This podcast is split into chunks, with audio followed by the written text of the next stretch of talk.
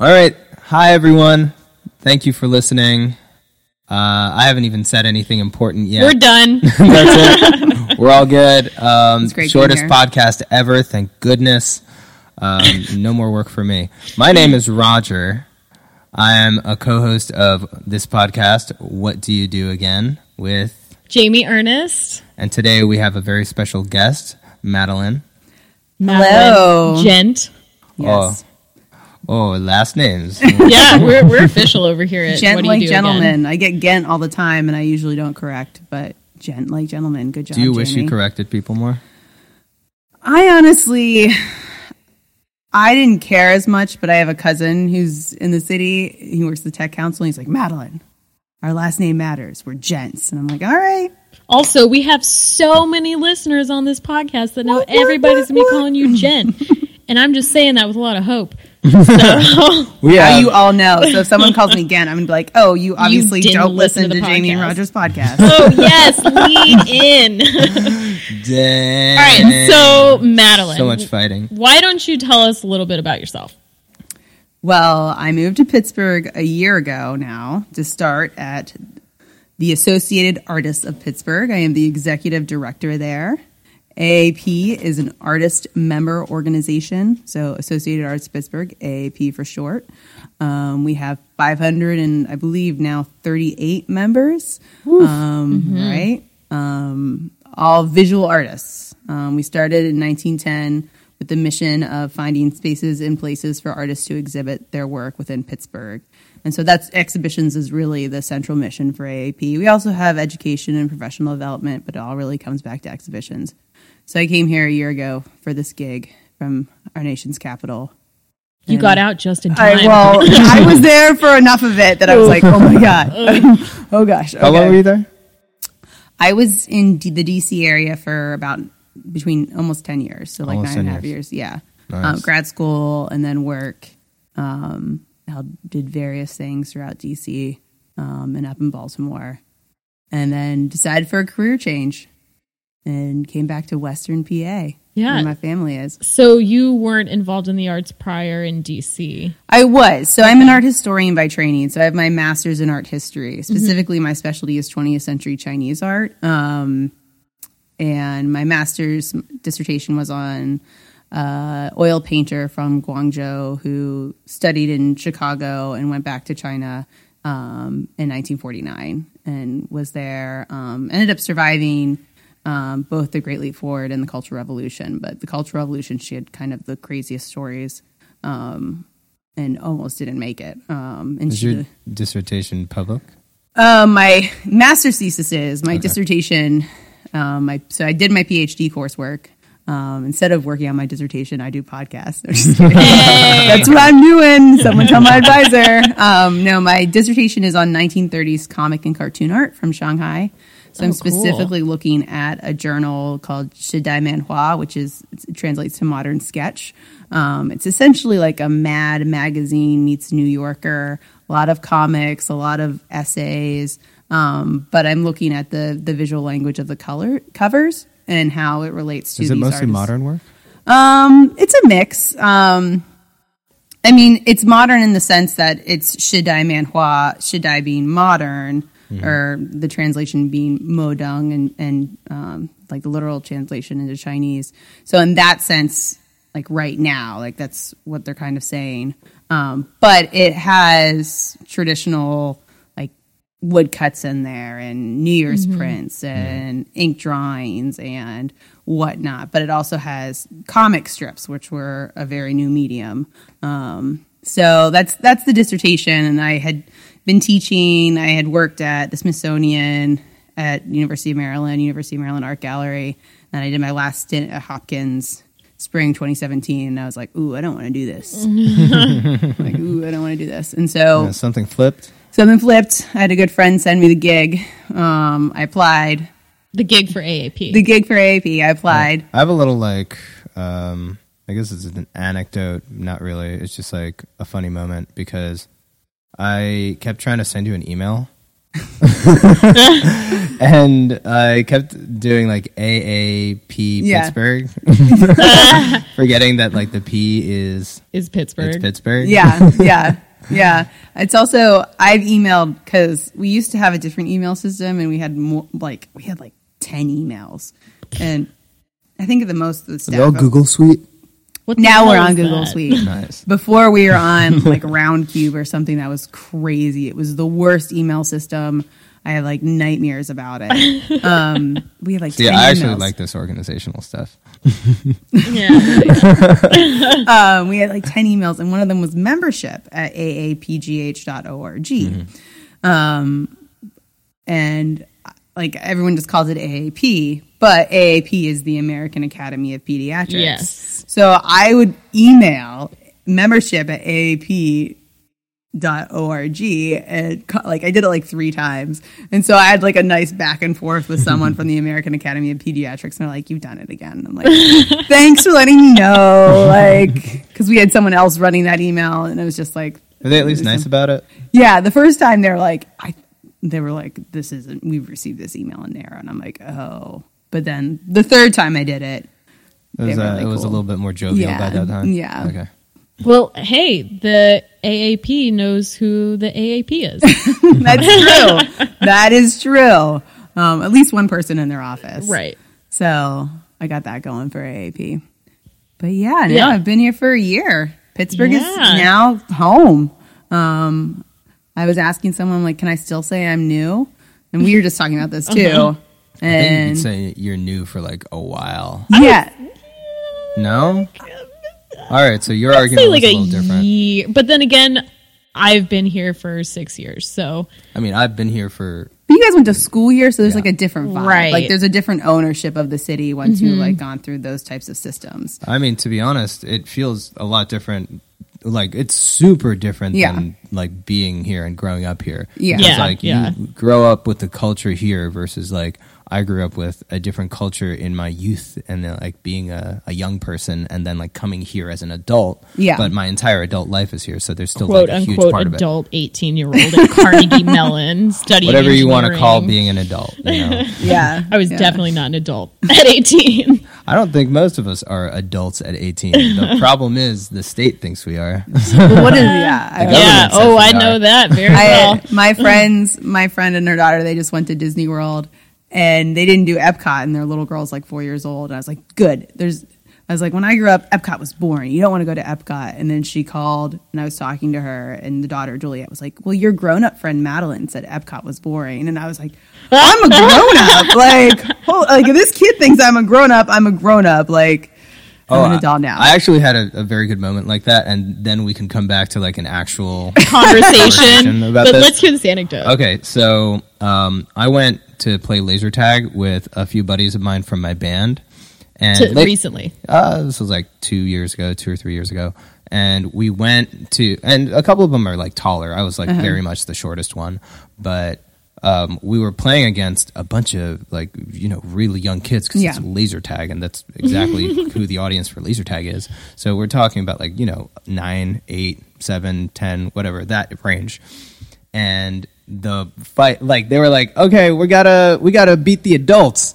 I'm, just, I'm looking around like straight Where up are the looking adults? around. Yeah. like, where are the oh Oh God. Yeah. that was one of the, like it hit me too hard there. I was like, no, guys, no. And then we just like sniped them from the tops. It's interesting because the only time you feel like an adult, like an actual adult, is when a child identifies you as Right. one. Not the state. When the state identifies me as one, I'm like, no, you're you don't know what you're talking Wrong. about. You you don't know what you're talking about. When it's like a five year old, I'm like, yeah, that's right. I'm grown up. That's right. I have authority. That's right. Yeah. Okay, so circling back to the AAP, um, you, there's 538 members roughly. 538 visual artists. We cover. We're the majority of our artists are two dimensional, but we have sculpture, we have uh, ceramicists, installation, video, um, Performance?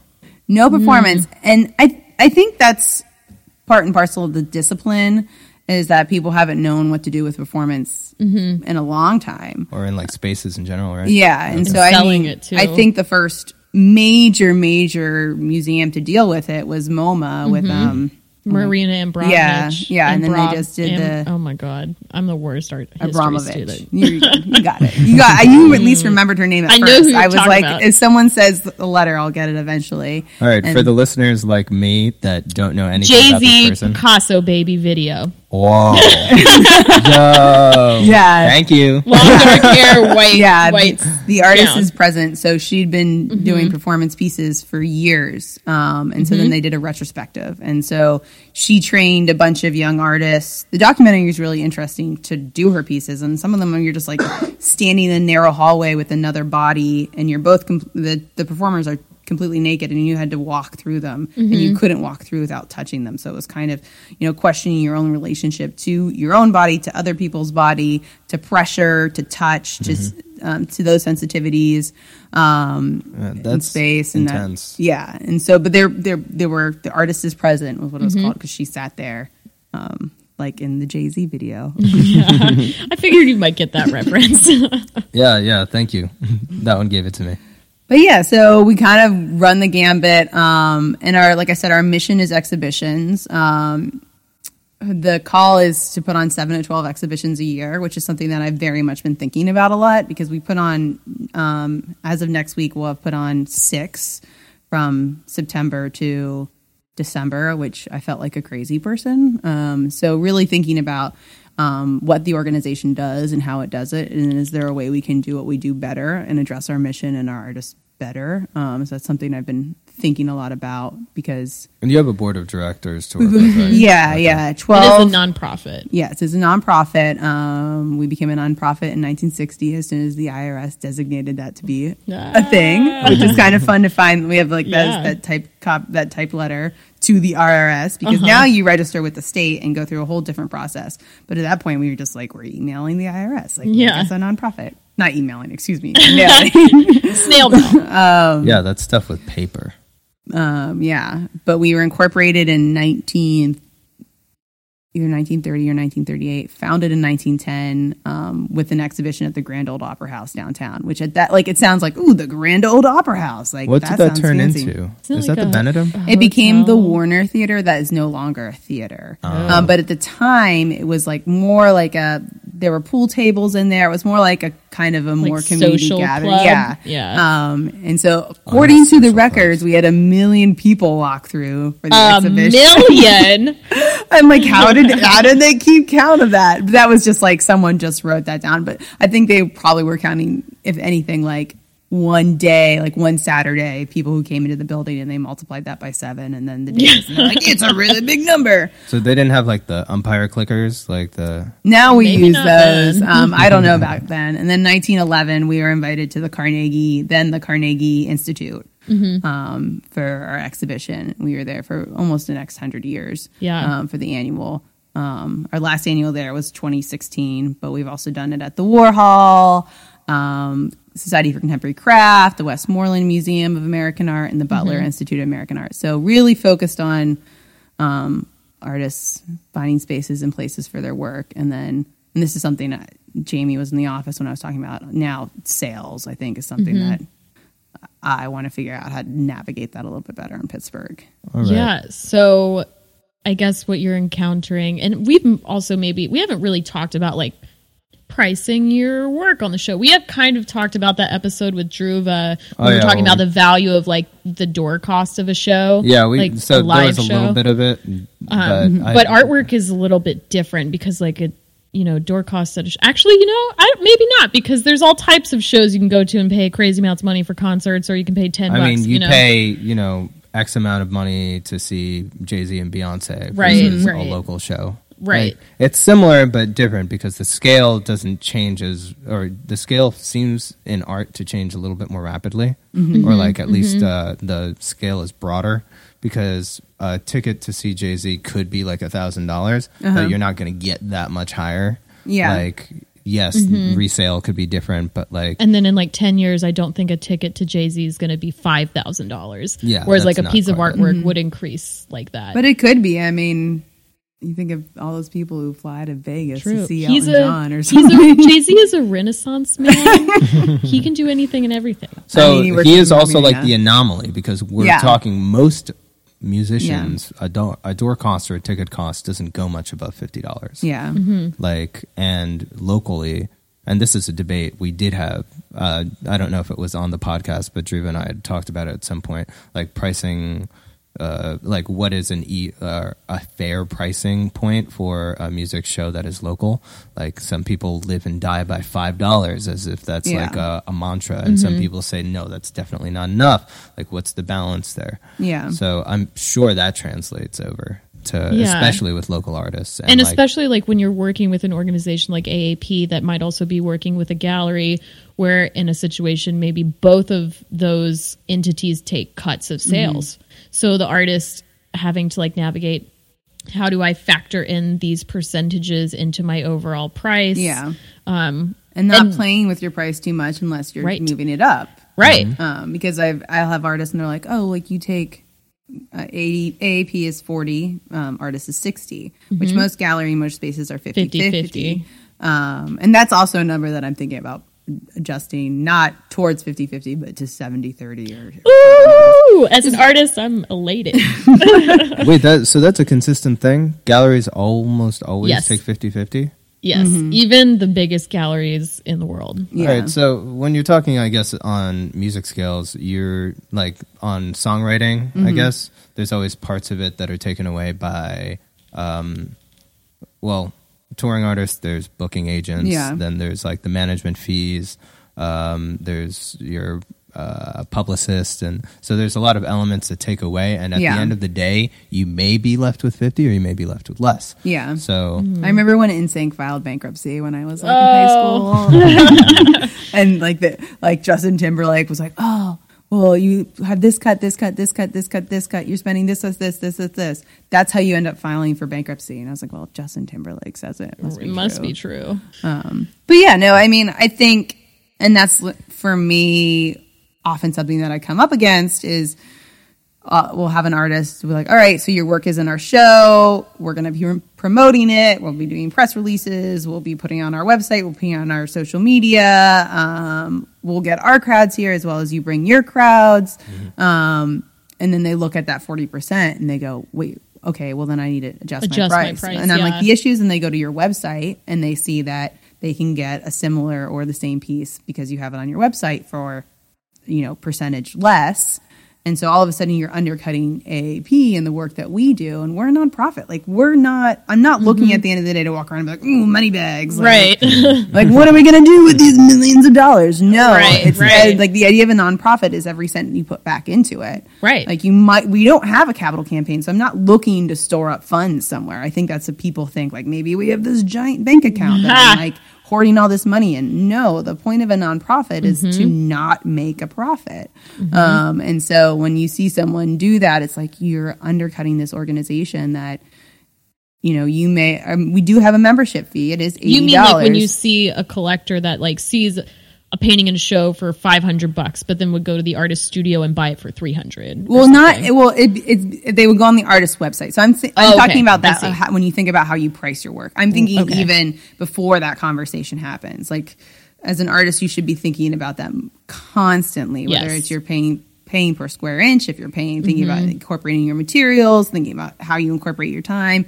Um, the research that you put into to figuring out a work because I'll talk to an artist and I'm like, oh, like I put that together in eight days, but I've been thinking about this for three years. right I'm like, well, you have to incorporate that into what you're doing because, you know, we don't just pay the scientists for the time that they actually made the experiment experiment come out. What I'm like using the no, worst. you, you'll, worst. you'll get paid for the three years of research. That Yeah, yeah yeah. right right I'm like this. Uh, this uh, metaphor is only going to take me so far because I'm Or not a least I science do. person. what do scientists do? Experiment. I don't know. We do have one Oh, with a it's- degree. Yes, scientists do do experiments. Scientific method. I remember. I'm that. also like, there's so many different kinds of scientists. Yeah, I know that's that's the thing. Yeah. That's why it's like Yeah. insane. But um, but yeah. So I mean, thinking really about that and thinking about the value of your work. Um, if you're comfortable, if you're like, I want to sell my work for two hundred dollars, and knowing that you're only going to walk away for a hundred if you're working with a gallery, mm-hmm. and then you're upset when a gallery isn't covering you or you're not in mm-hmm. spaces and exhibition places, because the reality is, in a small town like Pittsburgh, in a large city like New York, people talk.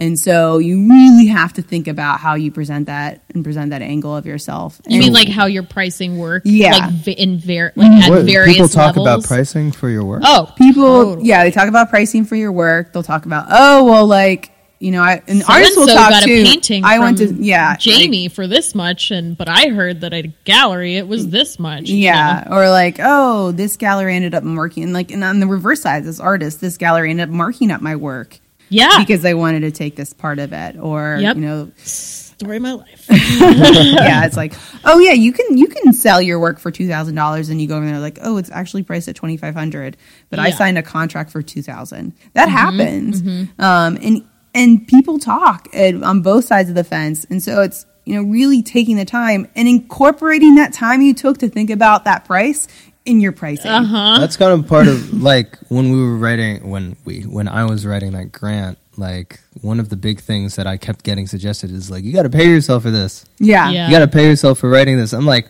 what do you mean?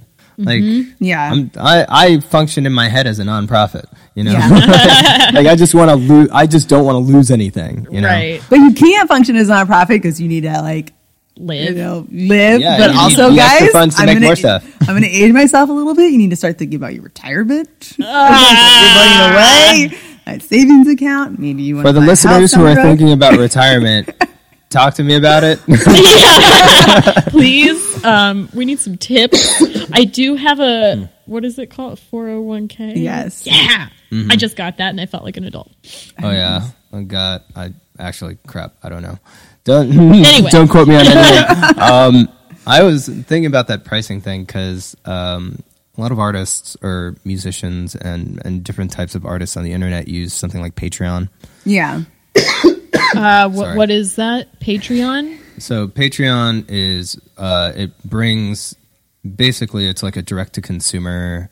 it's a site. Yeah. yeah. so- to raise money, like a crowd.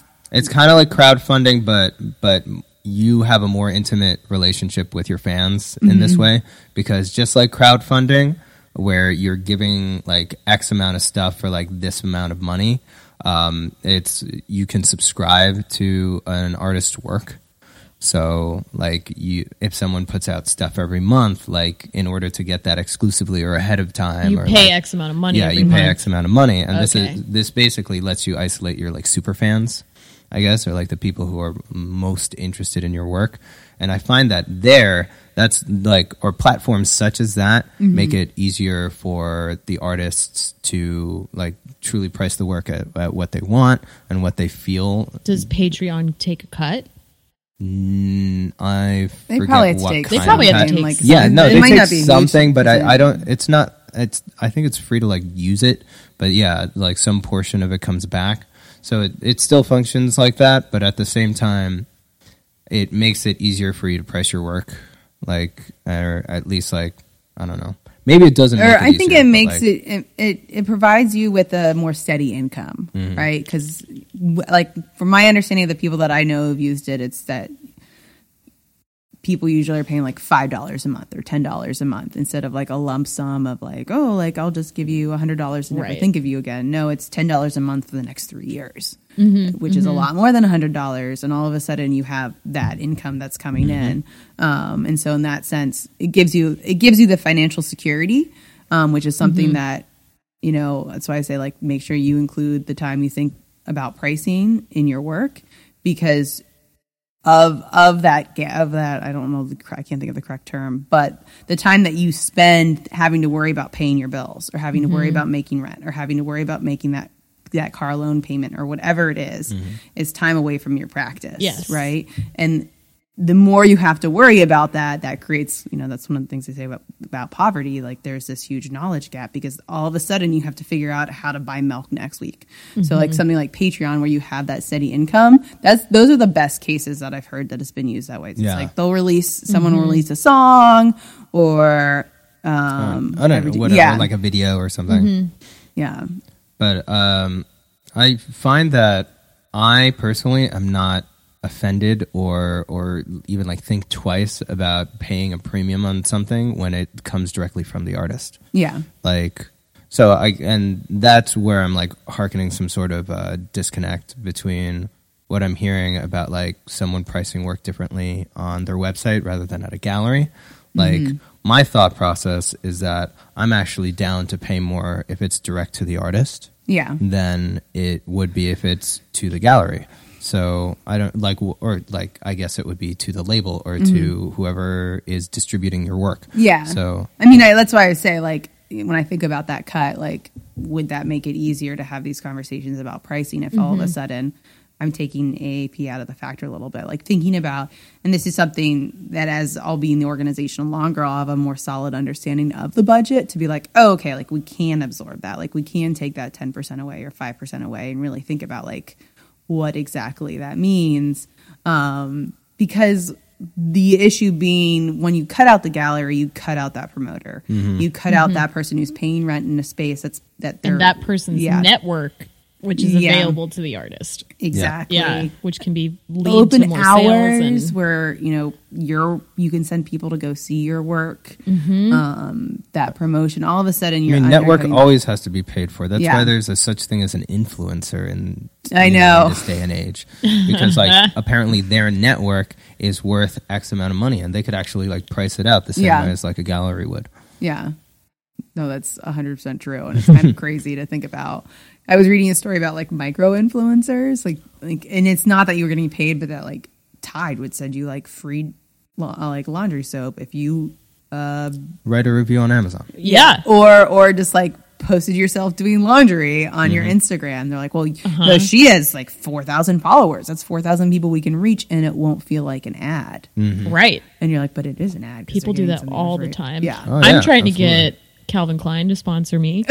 So Calvin I think Klein, like if you're you listening, and everyone else who likes um, decent bras, like most comfortable underwear on the planet.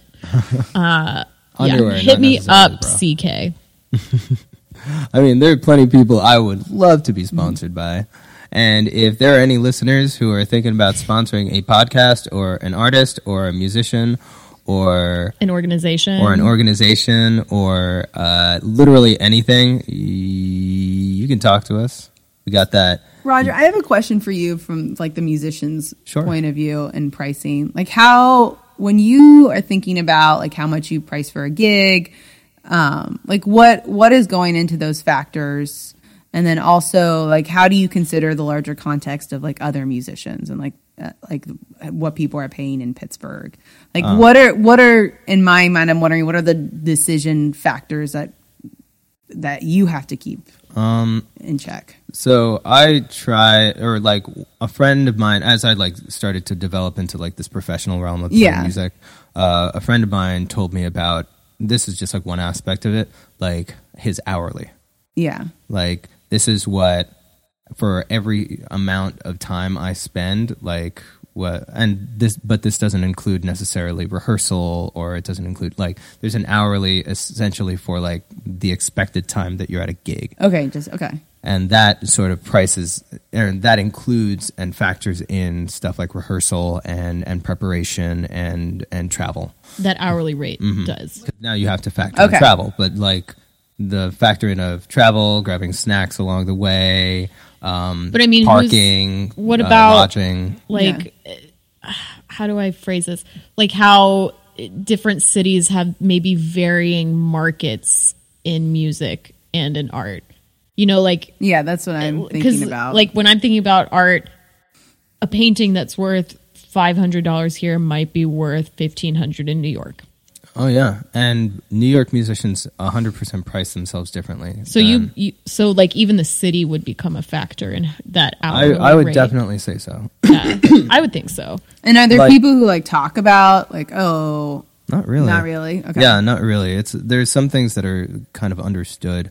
Um, there's like an unspoken tier system Okay. of like there's like the highest tier musicians. You know, these are the people that not only are they performing like multiple times a week, but they're high level professionals. Like have complete mastery over their instruments. Um, you can expect basically everything that you sh- like there's professionals and then there's you know masters and there there's a hierarchy that's not quite well understood but like let's say i would consider myself on like not not the highest tier, but I'm still on like a professional tier. Yeah. So that means that I can price at a certain bit. But truthfully, all of us are competing in the same market, or a lot of the time we're competing in the same market. So I could be pricing at the same level as the masters. Or if I'm, let's say, perform like uh, a musician I really admire told my friend this, and I've kind of like taken it as mantra. So there are like three things that you take into account when accepting a gig. It's either got to have good money, um, good people, or good music, and you need two of the three to take Okay. it. Huh. So if let's say I wanted to play a DIY show because I'm not going to make crap off of it, but I'm playing with my friends and I'm playing some like awesome music or music that like really feels good to me, then I'm going to take a significant pay cut to play that music because I feel like I want to do that. Versus like if I play a wedding, like that's great money, the music is whatever because it's like pop top 40s, but I'm also probably going to play with some great musicians. Yeah. Mm-hmm. And so all of these things sort of factor in to at least in my head, what like whether or not I'm going to take something and whether or not something is fair. So with art, like something like Jamie's work, like Mm. you can go and find a price tag on her work of art. Not on my website without a password. Well, hypothetically, you go to a gallery and you see that there, Yeah. right? And you can you can negotiate with the gallery or with the artist and have those larger conversations. Um, with musicians, is it just kind of under like Well, like how does that? How do you all have those start having those conversations? I think once you start getting paid, you start to realize what your worth could be, just the same as with artists, with Yeah. visual artists. Like once you get a certain price tag, you're like, this is what my time is worth. And Yeah. so i will, like, I am typically asked what my rates are, or like you Yeah. can contact for my rates. And so I will make a suggested rate and then we negotiate from there. Okay, Similar to how you were talking about the tier system with musicians, I feel like there's also a tier system with artists. You know, it's like emerging mid career professional, I guess, Yeah. maybe, are the Yeah. three. That's that's about the same with Established. music, but like, established um, and the But price range definitely does differ between the Yeah. two but we are all in the same market Mm-hmm. competing for the same buyers yeah, especially in a city like Pittsburgh where you have a limited number of galleries, a limited number of spaces that you're showing, mm-hmm. and so that hierarchy, while it exists, I think very much within a certain knowledgeable group. I think that's also that comes out. You go to a space and you're like, well, why is her painting four thousand and his painting seven mm-hmm. Mm-hmm. Like, what's the difference there? And you have them in the same space, and that's something like I guess I think about at AAP. yeah it's like well there's so many members at so many different stages Yeah. in their career and like i think i've probably said in the past on the podcast i don't really listen to this podcast but i'm glad that you I all do. do thank you guys thanks madeline Shout out Jeff, shout out Dave, shout out Core, Riley, Shout out all these Riley, people that yeah. told me they listened to it. And you had made the statement earlier, like lack of galleries in Pittsburgh. Mm-hmm. And I feel like that is can be a loaded statement because, you know, people who are listening are like, well, what about First Friday on Penn Avenue? There's like 10 galleries, blah, blah, blah. But th- th- there's different types of galleries, which I know that you know. Yeah. Like, uh, what do you call them? Commercial galleries, which there's only one of in Pittsburgh, Concept Art Gallery. Well, concept, but concepts commercial mainly and an an auction auction house. house. You have Borelli Edwards, and when I when I think of like when I say commercial gallery, I think of someone that's there nine to five, right? Right. Mm-hmm. Or and has operating hours often that are longer than that because And of they events. represent artists. So somewhere, and so these spaces on Penn Avenue are great. Don't get me wrong. So they like sponsor artists, as in Oh, and, you like, mean push their work and yeah, so buyers. yeah, like yeah, push yeah, their work, right, then- right. Okay. So you have these empty spaces, and they're great on Mm-hmm. Penn Avenue for the, that first Friday walk, but um, there's no one representing the artist, and there's no, Right. and like this also comes into question with vanity galleries or pay for play, where you're Yes. paying for a space. There's no quality control, right? right, Like it's because they just want the money. yeah, well, and mm-hmm. it's like they just yeah they want they want something in the space. They want these events, and so it's kind of mm-hmm. like well, who's doing that? So I kind of see AAP with the pay for play as, as kind of offering that for the artists. I'm usually like, oh, if you're gonna if you're gonna show in a space like this, show through AAP because mm-hmm. we're paying for it, Right. Um, through our wonderful foundations and our members and our individual donors. Thank you, mm-hmm. all of you. Thank Take you. a moment to identify and thank you, all of you. I should say that, but you we are who listen. Those of you listening. I know you all listen, but, but but we're paying for that, and so that onus isn't on the artist to somehow figure out mm-hmm. to find a thousand dollars or find five hundred mm-hmm. dollars for this exhibition run, and then also promote their work and. Uh, you know, go out and buy wine and cheese for a reception mm-hmm. and organize an artist talk and send out a press release and make labels. All, the, all that we take that on. Right. Right. And so then there's that element of, of all of that work, but also we have that selection. And, I- and so it becomes, in that sense, that quality control. Because, I mean, like I said, you have Borelli Edwards, you have James Gallery and like the West like an- End. Yeah, it's on West Carson. Yeah. Yeah. Concept, which is an auction house as well. Um, and they, I mean, they they do great By work the with the I don't know what do an show. auction house is. Have you ever heard of like Christie's and Sotheby's? Christie's is directly across from 30 Rock in New York. so they take now. uh, it's the it's called the secondary market. Yeah. Here comes my art Oh, my arts management training. Um, so it's called the secondary market where somebody who's bought a piece of work wants to resell it and it's normally sold for a higher price. Mm-hmm. Um, it also could have been sold, you know, multiple times, but auction houses are the people who take the work in, um, take a cut of the sale, and it's the guy who's like up on the auction block, like, blah, blah, blah, blah, blah, blah. and the sales only happen at certain times. It's not like Right. a Okay. gallery that's open like All I the said, time. So like to literally five. an auction. Yeah, Yeah. it's like estate auctions. People who have like nice ceramics and vases and jewelry a lot of just, like, times go to like an specific to art artwork. auction Okay. house. Yeah. Yeah. So that's what Concept does, and they're over on Braddock in um, uh, Regent Square. Yeah. Yes, and then you have you know Silver Eye, which is a nonprofit, but they do they do represent and promote and push their artist work, which is great. David does great work there. Um, and you have a space like Boom Concepts that functions in various different ways, but sometimes they have an art gallery, but they're not you know. And then that's along Penn Avenue, but they don't.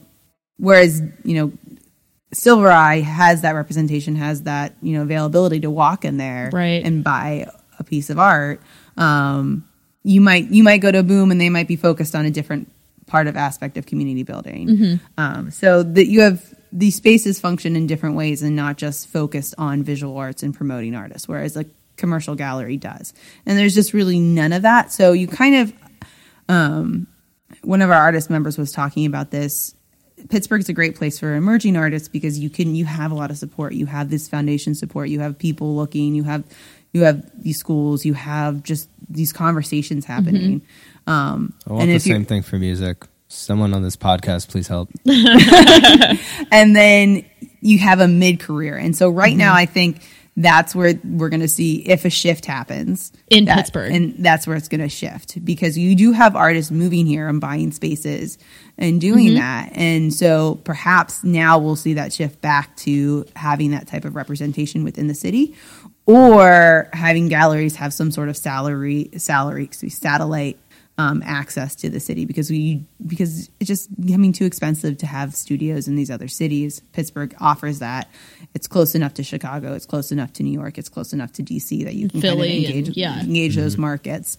Um, and but then it's also a great place if you're an established artist and you're teaching at Carnegie Mellon Right. or wherever else. But it's that that mid level is where the city really needs to shift and support mm-hmm. its artists. And that's when like I think about pricing. That's why you know I often find that I'm putting two artists in a space. One's a mid level career artist who's put in you know 10, 15 years into their practice. Mm-hmm.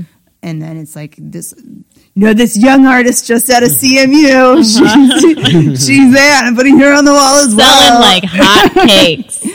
Um, and so Are those people salty?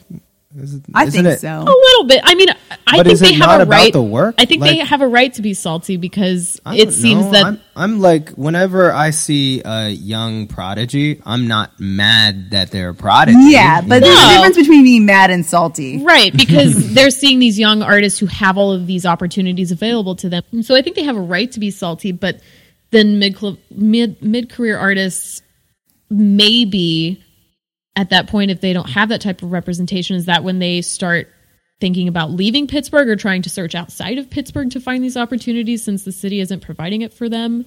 Yeah, I think for a lot, and I think for me, that's kind of when I like when I think when I'm thinking about AAP and what we do and how we support our artist members and um, all of that. I I am thinking a lot about that specific group because, like I said, I feel like the city has systems in place. Not that I shouldn't say the city because it sounds like it's official structure and like the Pittsburgh. Bill city Peduto's on board. No, but um, because you have art schools and um, like I I've just been really impressed with the kids that have, we've been working with the kids. Now The you know. I'm an adult. I'm an adult. The kids that we engaged at of CMU or Pitt or Point Park, um, Robert Morris, Seton Hill. That these these students are they really want to be involved locally. Yeah. And I was like, I Which was, is crazy because when I was a student, that was not the case. yeah, yeah. We're I'm all like, with the I mean, Well, I- m- more than likely, Pittsburgh now through AAP, but I, I think just through time and, and where the city is at is seen as an emerging city. Totally. And like in a lot of aspects outside yeah, of in- in- even creative yeah, fields. exactly. Just like in the greater scheme of things, Pittsburgh is this like budding city, and you get a lot of emerging work. Yeah, yeah, I think you're absolutely right. And so that all of a sudden, these younger people, they're adults. Kids.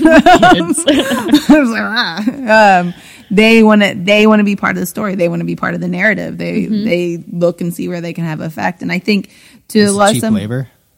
well, yes, she can't say that for to me because she's paying me to do labor.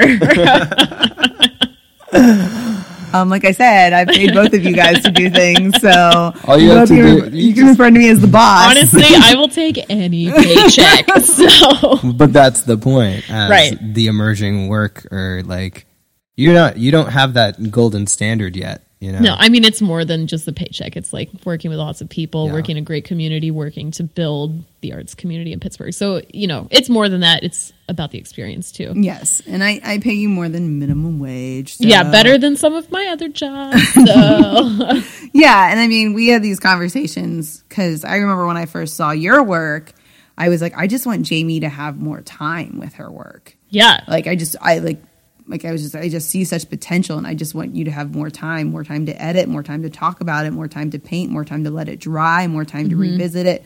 And, and so I was like, uh, Jamie, like.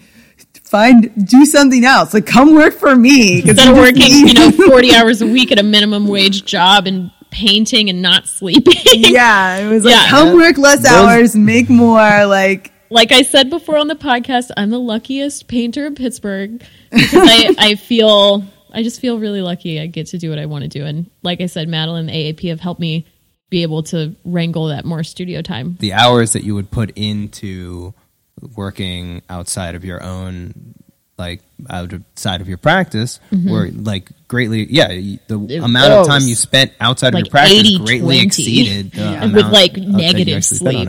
yeah, yeah. I remember when you were doing your prep for your New York show, and it was like you were and my prep for the show before that. And Yeah, yeah, the Union Hall show. You Yeah. were like Instagramming at like 3 a.m. like Yeah. with a hair dryer in front of your work. Yeah. Like, try, please. and I was like, the show's in two days. And I was like, somebody bring me a coffee and a Xanax. yeah, Um, but yeah, I mean, I, I really would love for Pittsburgh to have that type of gallery scene. It's also interesting because, at least with a lot of artists my age, and artist in school, A, they don't teach you anything about selling your work in school or working with galleries or any of that.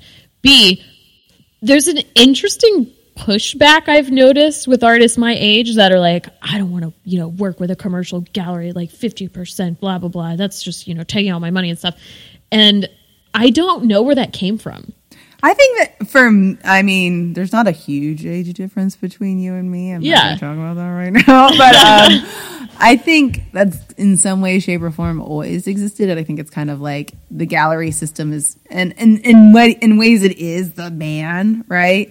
I mean, they are still taking fifty percent of your money, and it's like, well, what are they doing for you? Because Yeah. it's not a guarantee that they're going to sell your work. True. Um, But and is it more likely that they're going to sell your work? they work? do have access to a whole other network. Yeah. And, you know, and I mean, Because I'm you think usually about- willing to take like as, but then again, I'm I'm not. I guess the the scrappy man that's against the man, like. Oh, I'm really bad with wording today. scrappy man, Man scrappy, that's against the man man. against the man. So I, I'm not particularly for fighting against institutions that you know help promote work.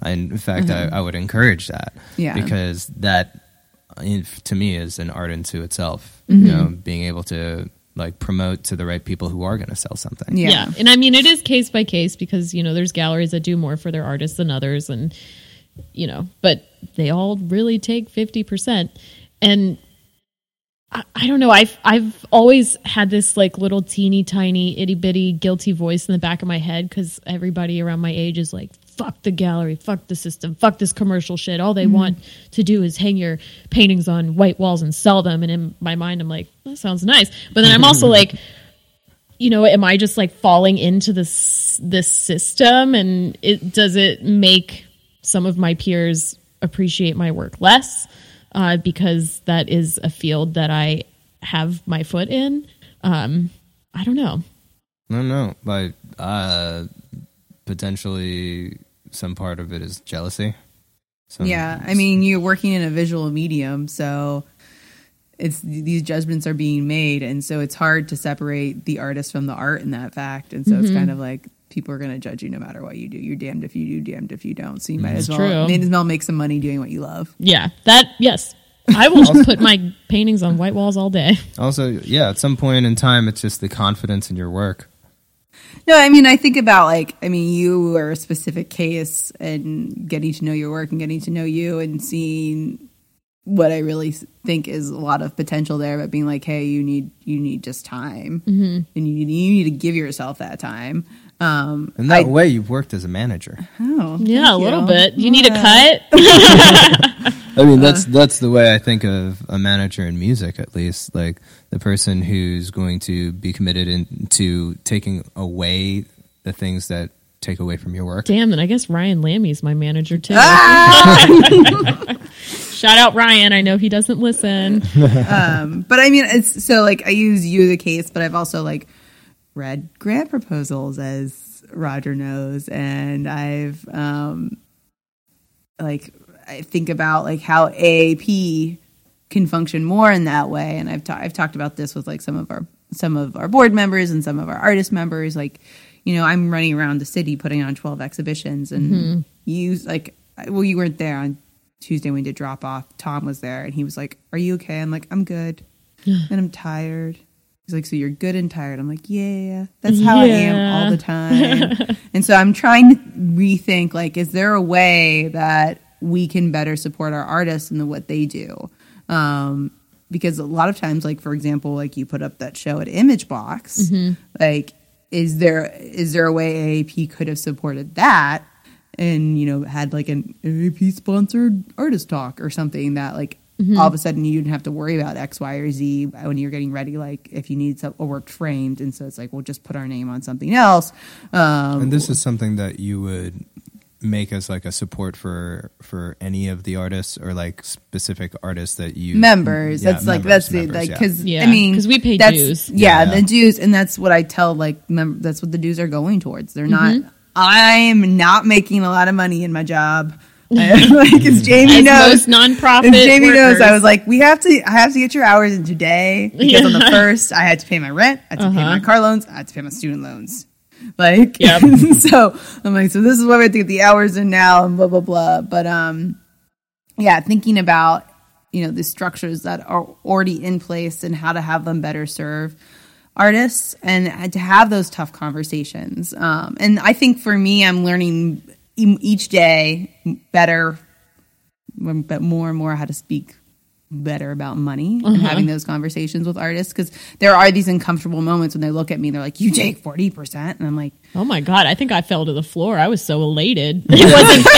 I was like, what? But 60? but you're But also, also, coming like, from a you system knew right. Yeah. already. Well, You yeah, because I had that. worked 50-50 for 3 years. So Yeah, yeah. Whereas, you know, some of the artists that we're working with don't necessarily have that type of training or mm-hmm. whatnot, and you tell that to them, and they look at you and they're like, "Oh my gosh!" Like, like I like I have three kids and I'm doing X, Y, and mm-hmm. Z, and this is on the side, and I need this to, I need more, I need this to be more, and then and it's like, well, yes, you're doing all of that, but I'm the one who's going to push all of that, Right, like this all you do is drop off your work. We hang it, we promote it, yeah, etc. yeah. So Yeah, wow.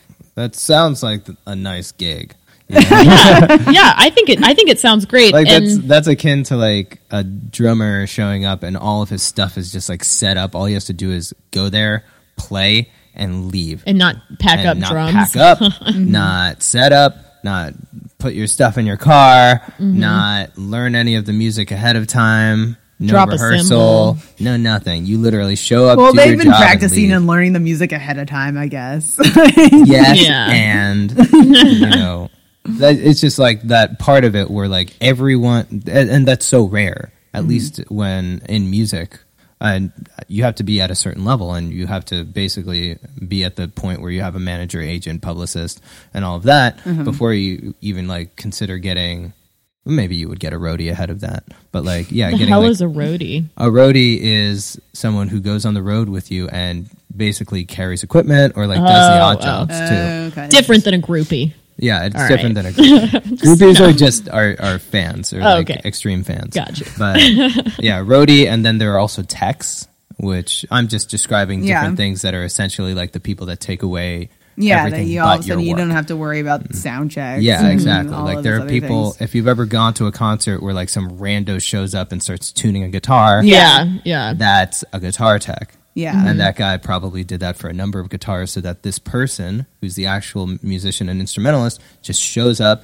and someone pick and when he has to change guitars, someone picks up that guitar, gives it to him, and that's it. Right. Yeah. So like they don't have to deal with any uh, any tuning, they don't have to deal with And all of those people are getting a cut. Oh yeah, no, Yeah. they're getting paid for that. Yeah. That's like Yeah. just the same as there's probably a promoter for the event, just Mm-hmm. the same as there's um, someone who booked your tour and made sure that there's like meals and lodging at every There's step. so many more. I feel like, and maybe this is just from your description and my understanding of the art world. So many more factors into like the people who take cuts of a musician's work Oh, versus an art artist's work because i'm just thinking of galleries i mean there's multiple people that work in a galleries or an organization there's multiple people that work in organizations but it's essentially that entire entity is like covering everything you know Yeah. I mean, you could think about like the museum as one, or you could think about the museum as That's like true. development, education, curatorial, Right. facilities, um, security. That's true. um,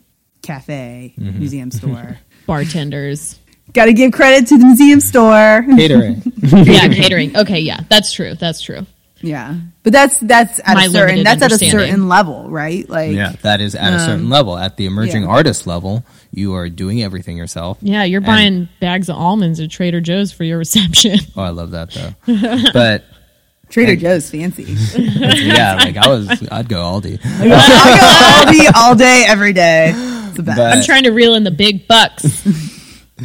But yeah, I, I guess the point here is that, or at least something that I'm seeing is emerging artists, visual artists, have the chance um, to work with a gallery, or like, is there are there plenty of opportunities to work with someone who would do a 50-50 split? Because, not, not but you also have Pittsburgh. there's a Most piece of commercial that that's like curated fail. too, that's right? like I sit Okay. here and I'm Yeah. like talking about, but the reality is this: um, like if you the things that occupy my mind that I look there's like there are these large conference of gallerists who come together and they meet and they talk about this kind of the state of the field and like Mm-hmm. what's going down. Oh, I love those Um, big conferences. I want to go to one for jazz. There, I just heard about the one at Jazz at Lincoln Center, and they have a podcast too, and I was listening to it. I bet they listen to ours. Oh yeah, of course. Um, There are like people who are trying to rethink the gallery model because it's something like it's like seventy. Well- some huge number fail. Aren't the two riskiest businesses to start a gallery and a restaurant? That's what I've always heard. Oh, the That- that restaurant business is so risky. yeah, Yeah. yeah, Like those are the two that fail the most consistently. yeah. I, think I would. I, would- yeah. I mean, I can think of a few galleries in Pittsburgh I know that have kind of failed. So, mm-hmm. but we're not going to name them. no, definitely not. Definitely not. But yeah, it- it's hard to find that as an emerging artist in Pittsburgh. And that, but I mean, obviously, They bigger also have to cities take have. you, don't they? This Yeah, feels they- more like they a kind- record label at this point. Yeah, yeah, yeah, yeah. yeah, so yeah. like when That's- I, that's more I guess akin, was yeah. first quote unquote signed with a commercial gallery, it's because she did like a test run show with my work and she sold out the work. So she was like, "Yeah, I'm going to represent you," because obviously she saw a chance Yeah. to make money. Mm-hmm. And You have to prove yourself. yeah, but the thing is, that was like complete fucking luck because what the fuck chance? Yeah. I still don't even know. I was in. I was a So student. who decided Yeah, to I take? lied But- about But, graduating but late. someone Yeah. decided to take a chance on your work because they saw the potential. Yeah, but like in bigger cities like New York and Chicago, those commercial galleries, I feel maybe are even still hesitant to take emerging artists and might only take emerging artists on somebody else's recommendation. Like an emerging artist can't walk in and be like, "Hey, here's my work. Do you want to represent me?" Yeah. Bad, bad, But, no but markets are also do. like way more saturated. Like, are they not? True. Like, you go to a place like New York or Chicago, you have a lot of budding artists who are like, "This is where I make it." Yeah, Frank Sinatra. If you can make it here, you can make it anywhere. well, well, then that goes back to my argument of which I've probably said on this podcast of in Pittsburgh, how as a young artist you can be a big fish in a small sea. Whereas mm-hmm. if you go to New York, you're just another fish. Mm-hmm. And so once you're a big fish in a smaller sea, it's easier to transfer to a larger sea Yeah. and be a larger Yeah. fish. I mean, that's why I think we still haven't realized the potential in the art world. And I think it's because maybe the technology isn't quite there yet to, to like reproduce works and, or to like, or it's there, we're just not applying it in the right ways, um, of the internet and the ability to kind of, I mean, I think about like, like AAP starts in 1910 and like in 1930s we're bringing like Ed Hopper from New York and like I have a catalog in my car from like 19 something we're bringing Gottlieb and uh, granted at that point they probably were hopping on a plane but even then it just like I'm like that feels like a huge production. Like like to bring someone here whereas now it's like oh like hop on the megabus and get to New York. Yeah. um and, and that existed don't get me wrong but it just feels like um transportation is so much more streamlined and so much more like you can go on the internet and buy a ticket, right? Like you don't have to get in a car and go somewhere else to do that. Um, you don't have to have someone else do that for you. yeah. Yeah, it if you're lucky and rich enough. yeah. Yeah. And so I think there's potential to see what what could happen. Um, especially I think a city like Pittsburgh gets romanticized a lot outside of Pittsburgh. Oh, yeah? Tell me about that.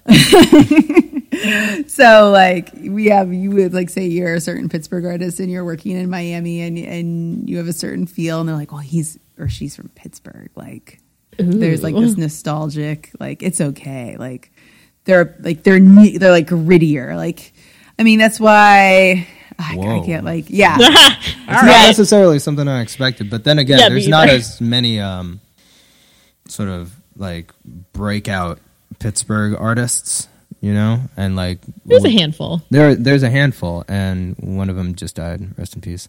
Um, I'm trying to figure out who you're talking Yeah. I'm about. talking about Mac Miller. Oh, yeah yeah. See, I was I was thinking of peace. somebody else. Yeah, but like someone who broke out of Pittsburgh and like I was thinking of Put new Pittsburgh on the artists. map. and and these Yeah. artists are putting Pittsburgh on the map. But like, I don't necessarily know if that's because of a mystique from Pittsburgh. I, I'm pretty sure it's more to do with the talent and the work ethic and like the network. Oh, I think Yeah, hundred percent yeah. we wouldn't be talking about these people if it wasn't for the talent and the work Mm-hmm. ethic. I also think there's like this romanticization of this industrial city that was Pittsburgh that like that Like once went through like right? a rebirth too. But what if It's your like- work it's has this- nothing to do with the city? I I just if once how do you separate context from work then? I don't know. Yeah, like I, I, I, I, so by training, I'm an art historian, Yeah. and so art lives within a moment, Mm-hmm. right? Like there's, it's produced in that moment. Yeah, For me, you can't detach one from the other. So I, I would be in DC where I was, and I would hear about Vanessa German, for mm-hmm, example, mm-hmm. Mm. and like it, it was almost Big like Yeah, yeah. It was actually, almost like- this is something I knew, although perhaps not someone who's listening to the podcast. So um, we'll go Google Vanessa German because Yeah. her work is Incredible. incredible.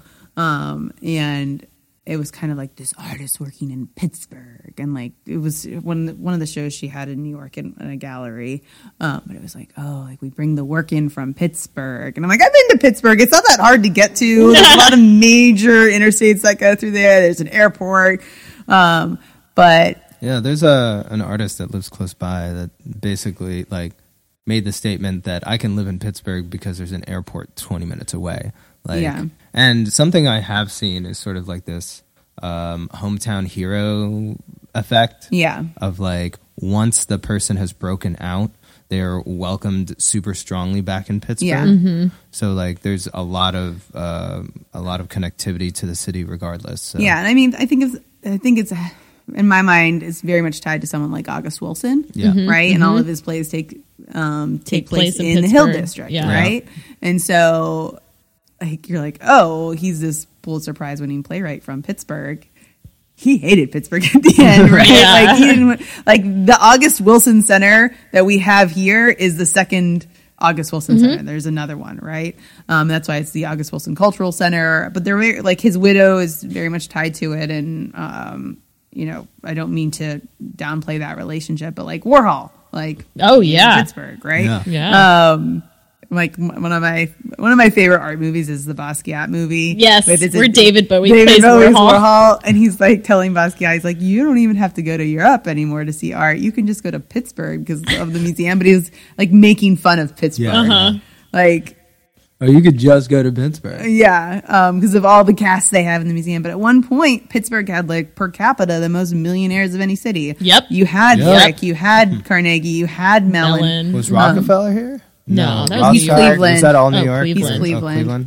Um, yeah, and so that's like when you look at the Cleveland Museum of Art, and there, Oh, yep. it's Yeah, like that's it's true. for me. It's I always think of collections, and Mm-hmm. so like the National Gallery of Art is the Mellon collection, right? Mm-hmm. Um, and then J.P. Morgan is in New York, and Morgan bought I forget who Morgan bought from, and like Isabella Stewart Gardner's Boston. Yeah, so I think about like that because that then creates the institution from which we get the textbooks Mm-hmm. that help us tell the history to the kids who walk away thinking like, oh, you know, this is what Cleopatra looked like.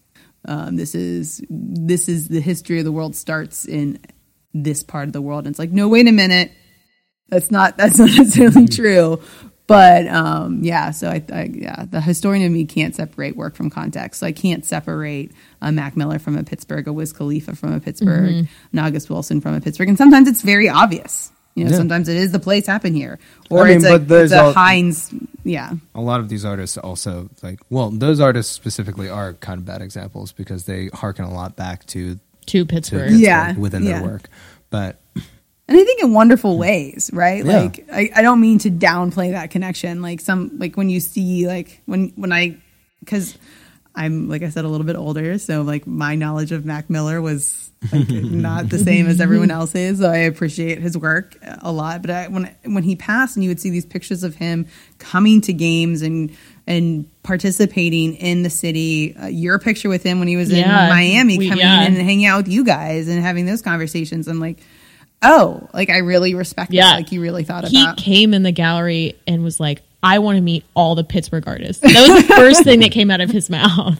Yeah, so he, yeah, tying back Yeah. but, Pittsburgh. but he yeah he he had that sort of effect on the city and he also like yeah he was very deliberate about it I, Yeah. at least in my own opinion because he would frequently come back and whenever he came back he can't like he would participate in something that was happening in the city Yeah. Mhm. or like from what i could see Yeah. or at the very least he would be like frequenting places that are like pittsburgh staples or like staples to him and then I mean, I think like one one example is like an artist like Burton Morris, and like he mm-hmm. paints like the Heinz bottles. And Oh, you're wait. kind of like For the Oh. listeners that don't know who Burton Morris is, he painted all of the paintings in the coffee shop in Friends in Friends, um, but Whoa. also like from he- Pittsburgh.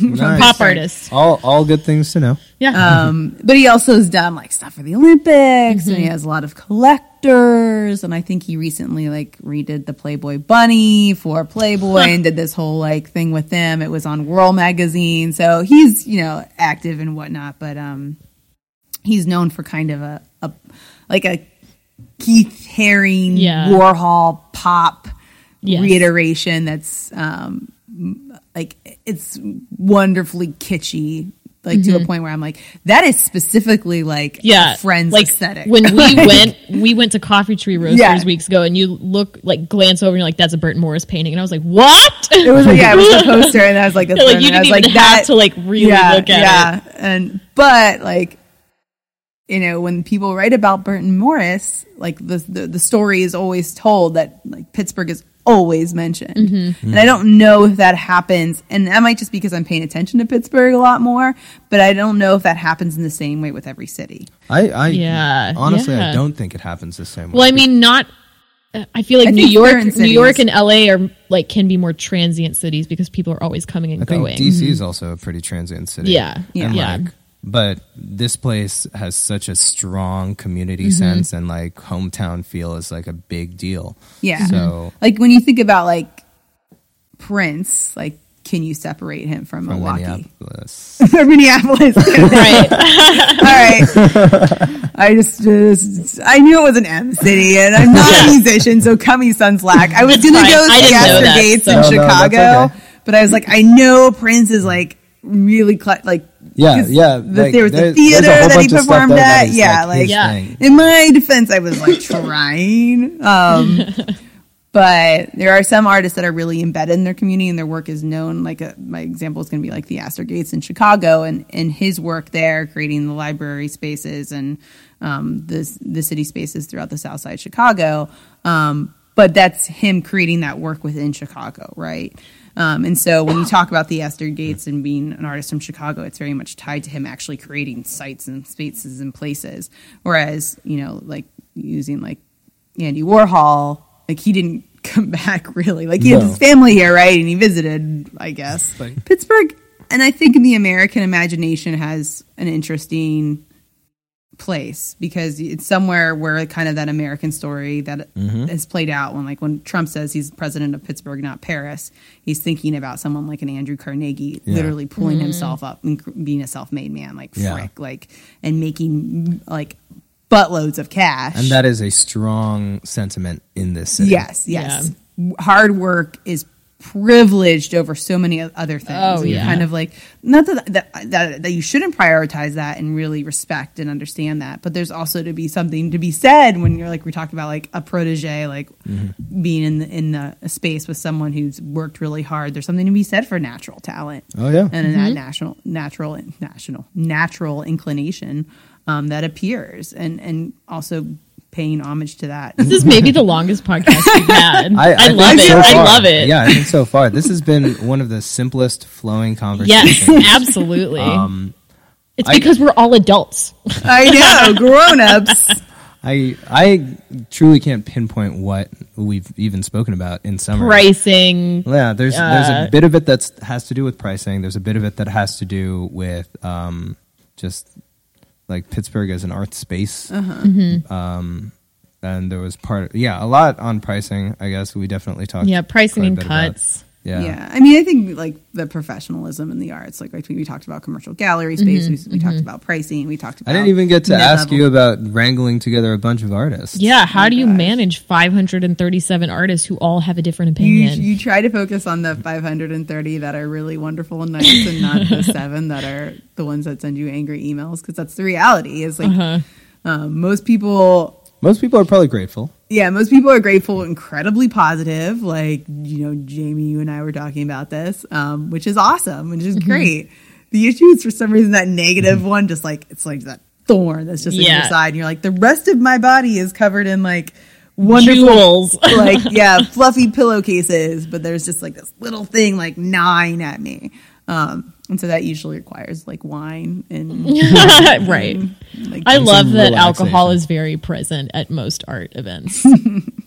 and, you know, I probably said that insensitively because it doesn't work for everybody. Yeah. But it, it helps me And to deal is- with people. Like, mm-hmm. no, this is not an affirmation for alcoholism. No, definitely not. This is more just also, the drunker you get food helps me someone, too. food. you know, Comfort if you food. get like three glasses of champagne and someone, they might buy your art. Which is also why Christie's and Sotheby's, those auction houses, have an open bar at all of their auctions. Because Well, they're it's getting their something patrons like- drunk. It's something they just study. It's like 93 or 97% of all purchases are emotional. Like, Mm, like art purchases that- or just No, purchases? no. all purchases. purchases. So even like, because when you go to a grocery store, think of like all of the choices that you have. So Oh, there's yeah. an emotional. So at some point, that is the final factor. Is and so if you're going to throw something in there to to kind of fuck with that a little bit, and you know play with that up a little bit, like okay, um, why not? There's some like sell some art. Um, Yeah, I mean, personally, I'm not opposed to, you know, I mean- giving some people some wine and Why is everyone talking so shifty? Because we're trying to get people to buy some art. I know. I know. Talking so shifty. It's like, hey guys, we feed you booze so that you can buy stuff. so that you can give us your money. We're not. No one's giving you anything. They're purchasing a product. right. They're making an Truthfully, incredible it investment. should be. It's realistically factored into the cost Yeah. which- of like of Which, work. yeah, it should be. and I don't know if artists count that into the pricing. No. Making labels, printing a poster, printing vinyl, mm-hmm. getting like, booze and food Yeah. at your Yeah. event so that people feel welcome and, and your like- time af- before setting up, your time afterwards cleaning up. I like professionalism in in the art space or in the in the creative fields. Mm-hmm. Yes. I, I'm sorry, I'm I'm still on the like. What am I talking about right now? I think that's everything that we have in our bodies and minds and hearts to talk about tonight. and probably all the patience you have to listening to this Yeah. longer episode.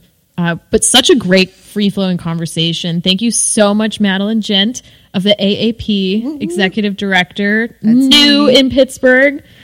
Uh, can't say that after a year. I know I have a couple Which more like a days. few more milking it, days. milking it. You got to Yeah, milk it. Milk that new new. anyway, um, thank do you our for spiel, listening. Roger. Yeah, I'll, I'll I'll try and speed this up. Um, if you like what you hear, please uh, feel free to rate us on any of these platforms: uh, Spotify, Apple Podcasts, Stitcher, uh, Buzzsprout, who we stream through. Um, we also are on Google Play. So there's a there's a couple of different outlets for this. But if you like what you hear, the way to support us because we don't have a Patreon and we don't actually have any means of monetizing this at all. Nah. So the way to develop that is by Rate, people review, rating, subscribe. reviewing, and subscribing, so that more people listen and we get a higher search engine value and all that. You know, our value as influencers develops through you, the listener. So Yeah, that- we love that you guys say in person, like, oh, we listen to you, we listen to you. Subscribe, motherfuckers. Mm-hmm. Rate us, please. Step up. Step up, like our Facebook page, comment on stuff. We need that engagement. We need to know that there's people out there listening besides word of mouth, which I still definitely appreciate. Um, but we do have a Facebook page Mm-hmm. called What Do You Do Again? Um, great picture of a post-it note saying "What do you do again?" in a first dollar frame. Our first dollar Yeah, we ever Jamie made made just a one. post-it note being like, "What do you do?"